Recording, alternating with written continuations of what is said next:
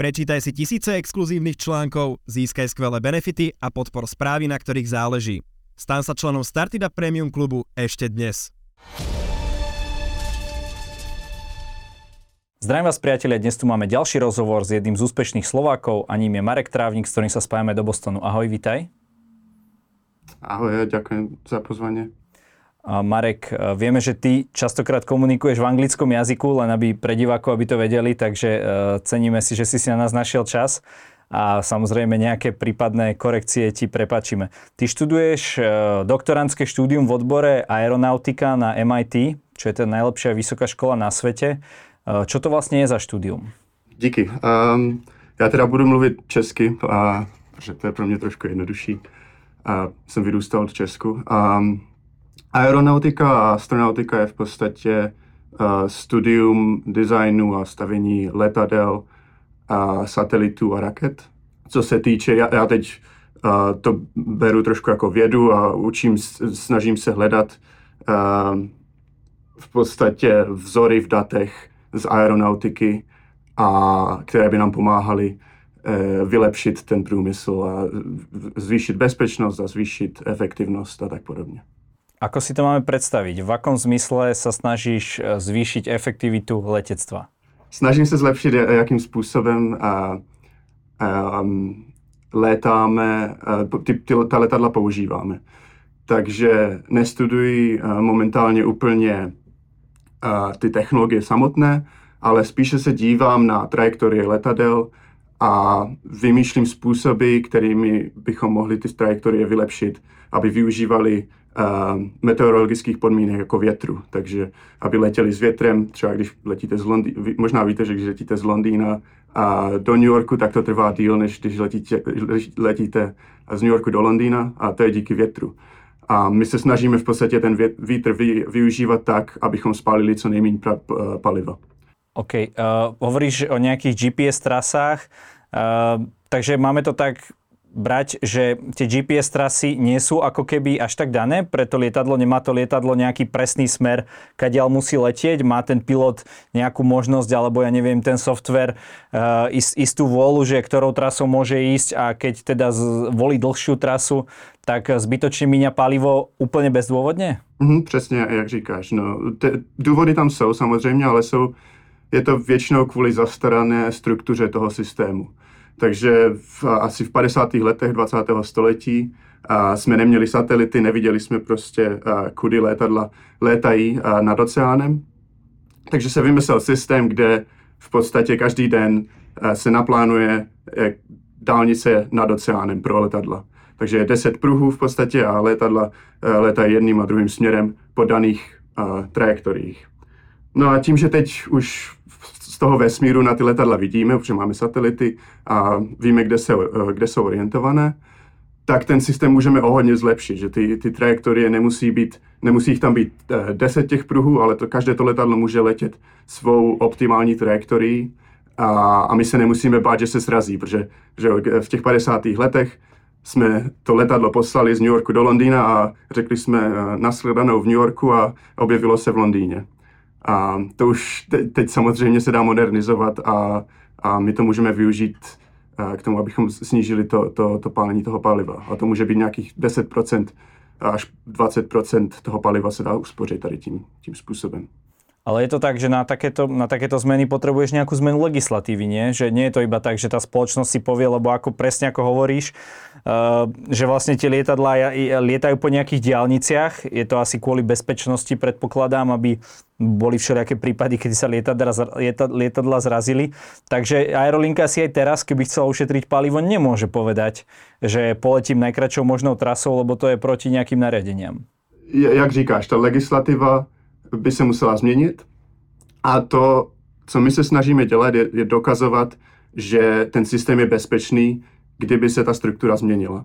Takže my se na ty, my, my uh, děláme různé modely těch trajektorií a snažíme se dokázat, že, že by se ta letadla nesrazila uh, a tím potom umožnit tu změnu té legislativy a změnu té uh, struktury toho řízení leteckého provozu. Uh, aby, abychom tady tu modernizaci umožnili. Na akých úrovniach sa dá ešte zle, zvyšovať efektivita letovej prevádzky? Keď sa bereš, ty, ty máš jednu časť, ale ktoré ešte komponenty v tom hrajú rolu, ktoré by sa dali zlepšiť? Lebo vieme, že lietanie je dnes veľký ekologický problém. Co se týče eh, provozu samotného, eh, já potom můžu říkat, mluvit i o těch technologiích a palivech a tak, ale co se týče toho provozu samotného z letadly, co máme teď, um, tak jsou to jednak teda ty trajektorie a, dru- a druhá věc je um, to, čemu se říká loitering. A v podstatě to je, když, když letadlo přiletí na letiště, tak někdy je tam tolik provozu, že, že to letadlo bude muset čekat uh, třeba kilometr dva uh, nad letištěm a kroužit tam prostě a páliv, dokud nebude místo na přistání. A my taky můžeme používat, uh, můžeme tady uh, tohle studovat a vylepšit tím, že že budeme lépe předpovídat, jaký bude ten provoz na tom letišti, tak abychom ta, ta, ta letadla tam poslali v době, kdy tam nebude tolik toho provozu, aby mohli přímo přistát a nemuseli prostě pálit palivo uh, nad tím uh, letištěm do nekonečna. Dokonca to je bezpečnostné riziko. Vlastne lietaš, lietaš, dokým ti nedojde palivo, boli aj nejaké letecké nešťastia. Čo sa týka tých samotných technológií, tak čo sa tam dá vylepšiť na lietadlách alebo na palivách? No, tak napřed ty technologie. Um, to as, asi člověk si asi všimne, že, že letadla se moc nezměnila už a od té doby, co jsme je vynalezli. A, takže pořád je to taková trubka s, s, e, s těmi křídly. A to se teď uh, možná bude docela měnit v, e, v, v budoucích prostě 30, 40, 50 letech kdy možná uvidíme letadla, která nevypadají úplně na to, tak, jak jsme zvyklí, že to bude prostě třeba samotné křídlo a lidi budou sedět přímo v tom křídle a nebude tam prostě ta, ta my tomu říkáme fuselage, nevím, jak se to u, u nás úplně jmenuje. No a tady tím způsobem můžeme o hodně zvýšit uh, efektivnost toho letadla, že bude pálit mnohem méně paliva. A potom jsou i uh, různé další uh, technologické vylepšení, jako uh, zlepšení uh, motorů samotných a ty už teď prostě uh, minulých asi 100 let se, se zvýšily a nevím, pět, pětnásobně se zlepšila ta efektivnost těch, těch motorů. Jo, takže tam je, tam je hodně toho, co se dá dělat. Paliva samotná, um, já vím, že tady byl, uh, že jste měli rozhovory se Samuelem uh, Godou o elektri- elektrických autech a tak. A člověka asi napadne, že proč bychom nemohli letat na baterky. A na to je docela jednoduchá odpověď. Baterky jsou hrozně, uh, hrozně těžké. A člověk, když to dá do letadla, tak ta energie, kterou, uh, kterou v nich uloží, nestačí na to, aby se dostal uh, například přes Atlantický oceán. Jo, takže dají se, dají se prostě uh, nadizajnovat letadla, která budou létat 500-600 kilometrů, ale ne, není to dostatek, aby se, abyste přeletěl Atlantický oceán, protože ta tíha toho letadla bude moc vysoká. My v podstatě nemáme úplně na výběr mezi uh, tím a elektrif- elektrifikací.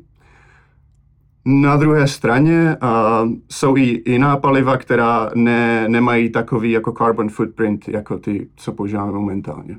Například takový vodík, uh, který, uh, když, když ho člověk spálí, tak uh, vyprodukuje, z toho stane voda. a ne, ne uhlík nebo oxid uhličitý. Uh, ale ta technologická readiness toho, těch vodíkových technologií tam úplně není. Uh, nestudovalo se to takovou dlouhou dobu jako ta, ta con, conventional paliva. Čo tie paliva? Ako, ako ich, vieme vylepšiť ich? Jo, ty paliva, teda uh, na naftu, co letáme teď, eh, tak to jsou vlastně v podstatě 99% paliv, která používáme, jsou z, z fosilních zdrojů. A, a teď velký jak kdyby push uh, v, tom, v tom našem průmyslu je použ, používání, co, co se říká Sustainable Aviation Fuels, SAF. A to jsou v podstatě taky paliva na, na, na bázi uhlíku, ale nejsou z fosilních zdrojů, ale jsou uh, z agrikulturních zdrojů a podobně. Takže v podstatě člověk vypěstuje uh, kukuřici a, a nějakým způsobem fermentuje a vytvoří z toho palivo. A to samozřejmě, když to člověk spálí, tak že ten oxid uhličitý tam pořád je a pořád dodáváme do atmosféry, ale tím, že když, když tu kukuřici produkujeme, tak ta, ta, ta produkce samotná absorbu, absorbuje uh, oxid uhličitý z atmosféry. Takže když ta kukuřice roste, tak uh, v sobě jak kdyby spájí ten uhlík. A, takže my ho vememe z atmosféry a potom ho tam vrátíme tím, že, že spálíme tady to palivo. A doufám, že tohle dává trošku smysl. Je to spíš taková cirkulární a, věc, než, než tím, že vytáhneme něco z těch fosilních paliv a dáme to do atmosféry. Samozřejmě jsou jiné problémy a ta kapacita na, na produkci tady toho paliva tam není úplně momentálně, ale je to jeden, jeden jak z plánů, jakým, jaký to můžeme, můžeme zamezit tomu dopadu letectví na, na životní prostředí. Otázka je, že či tie biopaliva budú mať rovnakú kvalitu a rovnakú výťažnosť ako tie normálne, lebo my skôr z motorizmu sme, e, sme zvyknutí, že tie biopaliva skôr škodia tým, tým motorom. Neviem, možno nejaký odborník bude mať iný názor. Tak ako to je v, v lete, letectve a biopalivách, čo sa týka tej efektívnosti a tak ďalej? To máš pravdu, že, že není to úplně na té samé úrovni momentálně, ale tohle nevidím úplně jako problém do budoucna. Momentálně když, eh, když tady tento biopalivo vytvoří, tak ho většinou míchají nějak 50, maximálně 50% s tím fosilním palivem. A to je kvůli tomu, že, že ten motor na to není zvyklý a jsou tam, jsou tam různé součástky, součástky které nejsou prostě nadizajnované na ty, na ty biopaliva. Ale tady tohle není úplně roadblock pro nás, protože ty, ty technologie se hodně Eh, mění a dá se to prostě udělat tak, aby, aby ta efektivnost byla uh, stejná.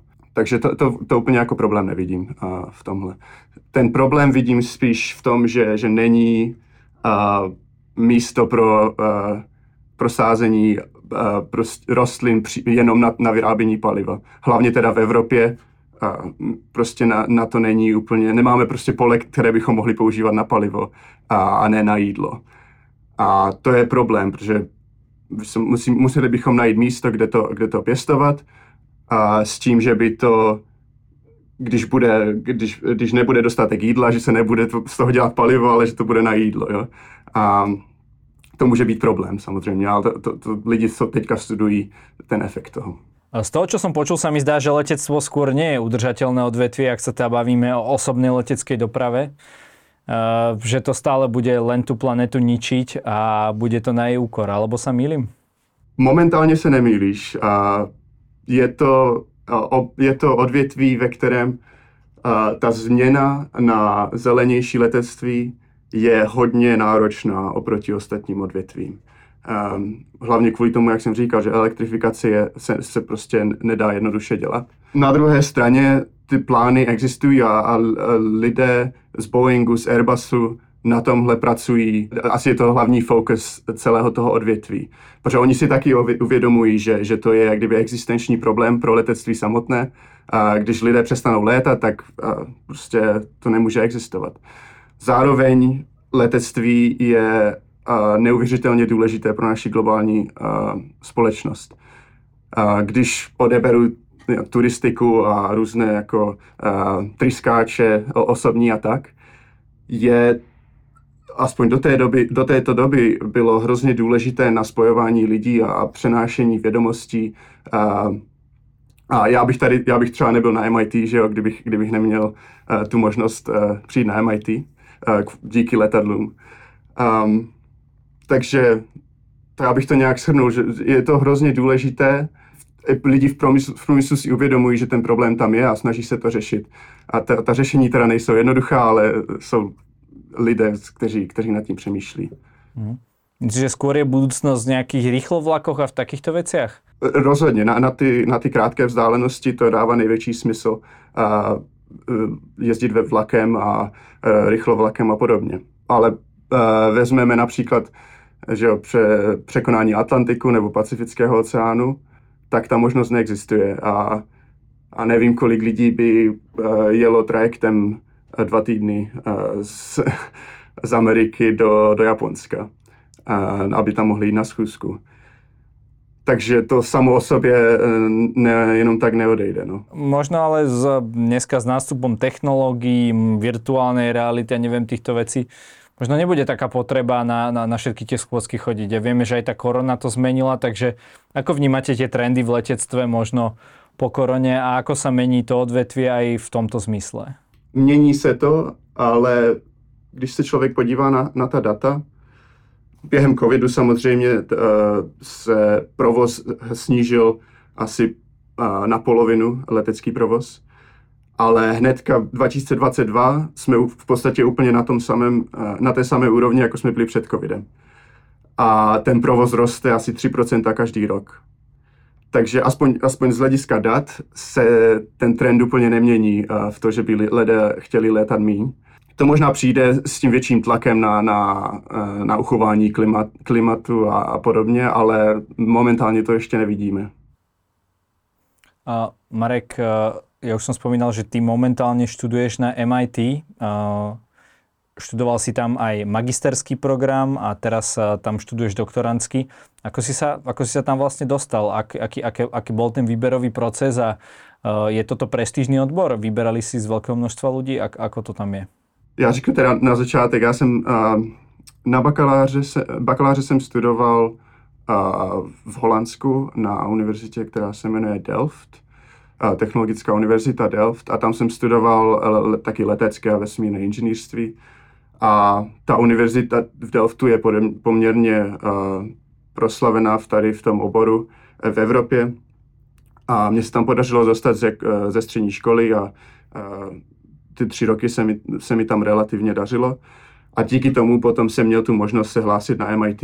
Jako ten obor prestižní je a člověk musí mít samozřejmě uh, nějaké to credentials uh, z bakaláře. Není to jenom o oznámkách a o prostě uh, aktivitách mimo školu a tak, i když to je velká součást, ale je to i o motivaci. Prostě člověk, hlavně teda na, na tom MIT a na výzkumných uh, programech, jako, jako já teďka studuji, musí člověk vědět, co chce studovat. Takže já jsem měl uh, zájem o tady tu datovou vědu v, v letectví, a můj uh, profesor, můj vedoucí, profesor Hansman, dělal v podstatě přesně to, co, co mě zajímalo. A člověk prostě musí, musí projevit uh, zájem o tady to a když to, když to dá, uh, když to ten zájem projeví a má jak kdyby ten background uh, dostatečný, tak je dost velká šance, že se dostane. Ale samozřejmě je to i hodně o šestí. Uh, jako to ne, nemůžu říkat, že by, že by se každý mohl uh, dostat. Ty si medzi tým ešte študoval aj v Singapure.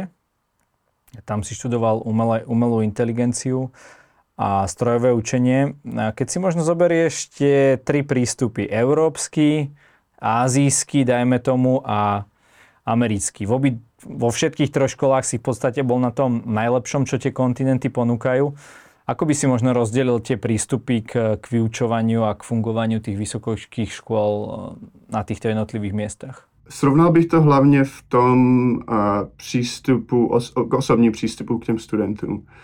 Uh, v Singapuru například ten kontakt mezi profesory a studenty uh, moc nebyl. Bylo to spíš o tom, že jsem dělal předměty, učil jsem se, uh, měl jsem zkoušku a, a to bylo tak. Jo. Uh, v Holandsku je to takový mix, jako měli jsme uh, měli jsme spojení s profesory a bavili jsme se s nimi a tak. A taky jsme pracovali na různých projektech, projektech kde jsme aplikovali to, co jsme se naučili a, a pracovali jsme v týmech a podobně. A v té Americe je to nejpersonálnější. Jo. Já v podstatě pracuji přímo s mým profesorem, děláme ten výzkum spolu. Teď sedím u něj v, v, v kanceláři například. A, takže mám v podstatě s tím, s tím mým vedoucím kontakt skoro každý den. Takže ta, takhle to vidím, no, že, že ten, ten kontakt uh, je jiný v těch jiných různých zemích. Dá sa povedať, že čím viac kontaktu s vyučujúcim, tým lepšia škola? Dá sa to takto povedať? Asi no, v některých ohledech by se to tak dal, říct dalo. Um, vím, že tady používají metriky v, v, v Americe jako kolik the, the staff, staff per student ratio, kolik je eh, profesorů vůči studentům. Vyšší poměr profesorů ke studentům je, se, je považovaný za lepší. To je hlavně důležité, jak říkám, v těch, eh, na institucích, kde je důležitý výzkum. A MIT je jedno, jedno, jednou z takových institucí.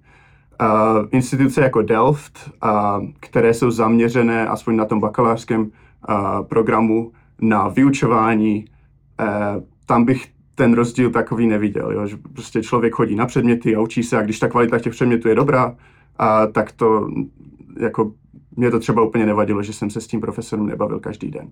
OK, chápem, že niečo iné v, ka- v každom má niečo, má niečo výhodu a nevýhodu. Ty už študuješ teda, zakončil si magistra, teraz uh, si na doktorantskom programe na MIT, takže v Bostone alebo v Cambridge, kde teda sú tieto univerzity, to je teda časť Bostonu, nazvime to tak. Si sa už zabýval, ako, ako tam trávia čas takíto študenti, ako si to máme predstaviť? Já myslím, že se to moc uh, ani neliší uh, od nás. Jo? Jako lidi, člověk to občas vidí v, v, ve filmech a podobně. Myslím si, že je to hrozně taková nerdovská společnost, ale v podstatě děláme stejné věci, já dělám stejné věci, jako bych dělal u nás. Jo? Hraju fotbal dvakrát, třikrát týden, týdenně uh, se spolužáky, um, chodíme na, že jo, na party, do baru, takže ten, ten čas trávím podobně, um, jako bych ho trávil u nás. Samozřejmě jsou tam rozdíly v tom, že je tady ne, nespočet uh, spolků studentských, a takže cokoliv si člověk umyslí, jako jakýkoliv má zájem, uh, pokud chce stavět rakety ve, ve volném čase, tak je tady uh, Student Rocket Team, a pokud chce stavět letadla, tak je tu uh, spolek, kde staví letadla a člověk si vždycky něco najde. Takže ten, ten element toho nerdovství tam existuje, ale člověk to musí vyhledávat, najde si, co, co, co ho baví. A dajú ti pocítiť, že si akože z východnej Európy? Mm, jak to myslíš? No, že niekto, ja neviem, ťa neberie tak plnohodnotne, ako keby si bol, ja neviem, Američan, Brit a berú ťa ako nejakého študenta možno druhej kategórie. Necítil jsem se tak. Um, myslím, že na MIT se dost snaží, uh, jakožto studenti i profesoři se snaží vytvořit uh, atmosféru, kde všichni jsou uh, vítáni. To není jenom tím, že, že tady mají mezinárodní studenty a tak, ale i, i tím, že Amerika je hodně jako diverzní společnost. Je kdyby ten, ten systém toho, že, že, že vítají kohokoliv, tady už existuje. A to mně se líbilo, že, že prostě nikdo se na mě nedívá jinak, jako samozřejmě mám přízvuk, když mluvím anglicky a tak, ale když si na to, na to lidi zvyknou, a, tak je to v pořádku a nikdo mi, to ne, nikdo mi nekomentuje, že bych, uh, že bych mluvil zvláštně anglicky nebo že, že bych byl ze Sovětského svazu a tak, to myslím, že už je trošku zastaralé tady. A máš v pláne sa niekedy vrátiť domov na Slovensko? Rozhodně chuť mám. Myslím, že a, slycháš to často, že, že lidi se ne, nechtějí a, moc vracet, protože tam není, nejsou úplně profesionální příležitosti jako, jako v zahraničí. Mně by se líbilo, kdybych něco z toho, co jsem se naučil, mohl přinést zpátky a, a jak kdyby propojit to Slovensko a Česko i s tou mezinárodní komunitou, která existuje. To jsem, doteď jsem to ještě úplně necítil, že by to spojení tam bylo, aspoň teda v tom letectví. A já nejsem, nikdo mě nekontaktoval z, z Česka nebo ze Slovenska, abychom, o nějak, že bychom stavili nějakou spolupráci, ale mně by se líbilo, kdyby, kdyby se mi podařilo propojit firmy a, a společnosti eh, leteckých inženýrů a tak z, z celého světa a propojit i to Slovensko a to Česko tam, tam do toho dát. No. Keďže si skôr študoval zahraničné univerzity, neviem, či úplne vnímaš, ako fungujú univerzity u nás. Každopádne nie, nie sme na tom až tak úplne dobre, nemáme tuším ani jednu univerzitu v top 1000. Ehm, čo by si bral ako taký prvý krok, aby sa to prostredie, či už univerzít alebo vedy, vedy a výskumu dokázalo na Slovensku zlepšiť? Myslím aplikovatelnost. A to, co jsem slychal, aspoň teda z kamarádů, co studují v Čechách. Aplikovatelné projekty tam moc neexistovaly. Aspoň teda během toho bakaláře všechno to byla teorie. Člověk se učil vzorečky a podobně a počítal problémy, ale nepracovalo se, aspoň z toho, co mi teda kamarádi říkal, nepracovalo se úplně v týmech, neřešily se větší problémy jako designování a, různých systémů a podobně. Všechno to byla teorie. A já myslím, že, že, že tohle je hrozně důležité, že to něco se člověk naučí a hnedka to aplikovat. Takže to je jedna z věcí. A druhá věc si myslím, že, jak jsem říkal při minulé otázce, myslím, že propojení a, s jinými státy a s jinými univerzitami je hrozně důležité.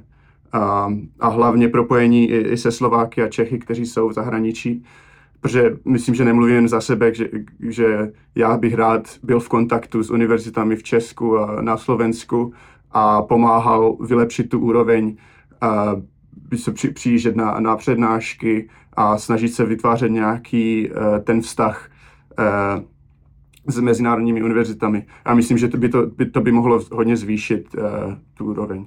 Napriek tej úrovni vysokých škôl, aké tu máme, tak práve technické odbory, aj u nás Slovenská technická univerzita má celkom slušnú úroveň. Ehm, ak by mal niekto záujem o, o technické vedy, mal by ísť teda automaticky študovať do zahraničia, alebo aj u nás by vedel eh, získať kvalitné vzdelanie? Ako to vidíš? Já jsem neviděl úplně, co se bavím například s kamarády, co, co studovali podobné technické obory na ČVUT. A ten rozdíl mezi úrovní vědomostí tam neexistuje. Jo? Já, oni ví to samé, co vím já o těch vědách a o těch, uh, o těch technologiích a tak.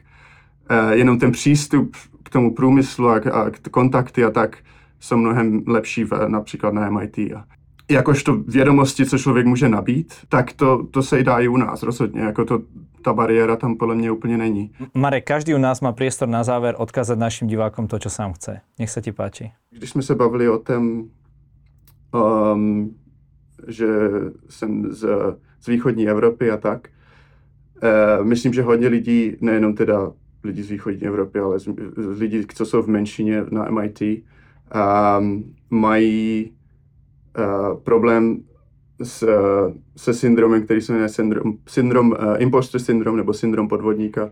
A s tím jsem taky měl na začátku trošku problém a to, znamená, to je v podstatě to, že člověk to není tím, že, že by ta atmosféra byla, byla špatně postavena na tom MIT, ale člověk sám si nevěří a my, i tím, že to vidí ve filmech a říká si, je to jako MIT, a, tak pochybuje o svých dovednostech a o talentu a o úspěších a tak. Um, a hodně lidí, když sem přijde, tak s tím, tady s tím právě má problém, že, že jim to trvá, než si začnou věřit a, a připadat si, že jsem, že jsem fakt jako patří. A, a možná to i, i, i, i spojím s tou zprávou pro, pro lidi nakonec, a, že tohle větší, to, to není, to je, tohle má každý, jo, že si nevěří a, a hlavně když je to eh, v prostředí, které je, které, o kterém má jiný dojem než, uh, uh, než, uh, než co to je v realitě. A já myslím, že člověk jenom prostě musí uh, věřit svým dovednostem a věřit tomu, co se naučil a, a že, že má talent, protože každý, každý má nějaký talent. A je to jenom o tom, že, že si ho musíš najít a musíš si věřit, uh, že ty dovednosti máš. A prostě najít něco, co tě baví, a čím by, čemu by se chtěl věnovat. A pak tady ty pochybnosti eh, postupně odejdou. Ďakujem za rozhovor, držíme ti palce a budeme sa tešiť a dúfať, že raz prídeš tieto svoje skúsenosti zúročiť aj na Slovensko. Ahoj. Ahoj.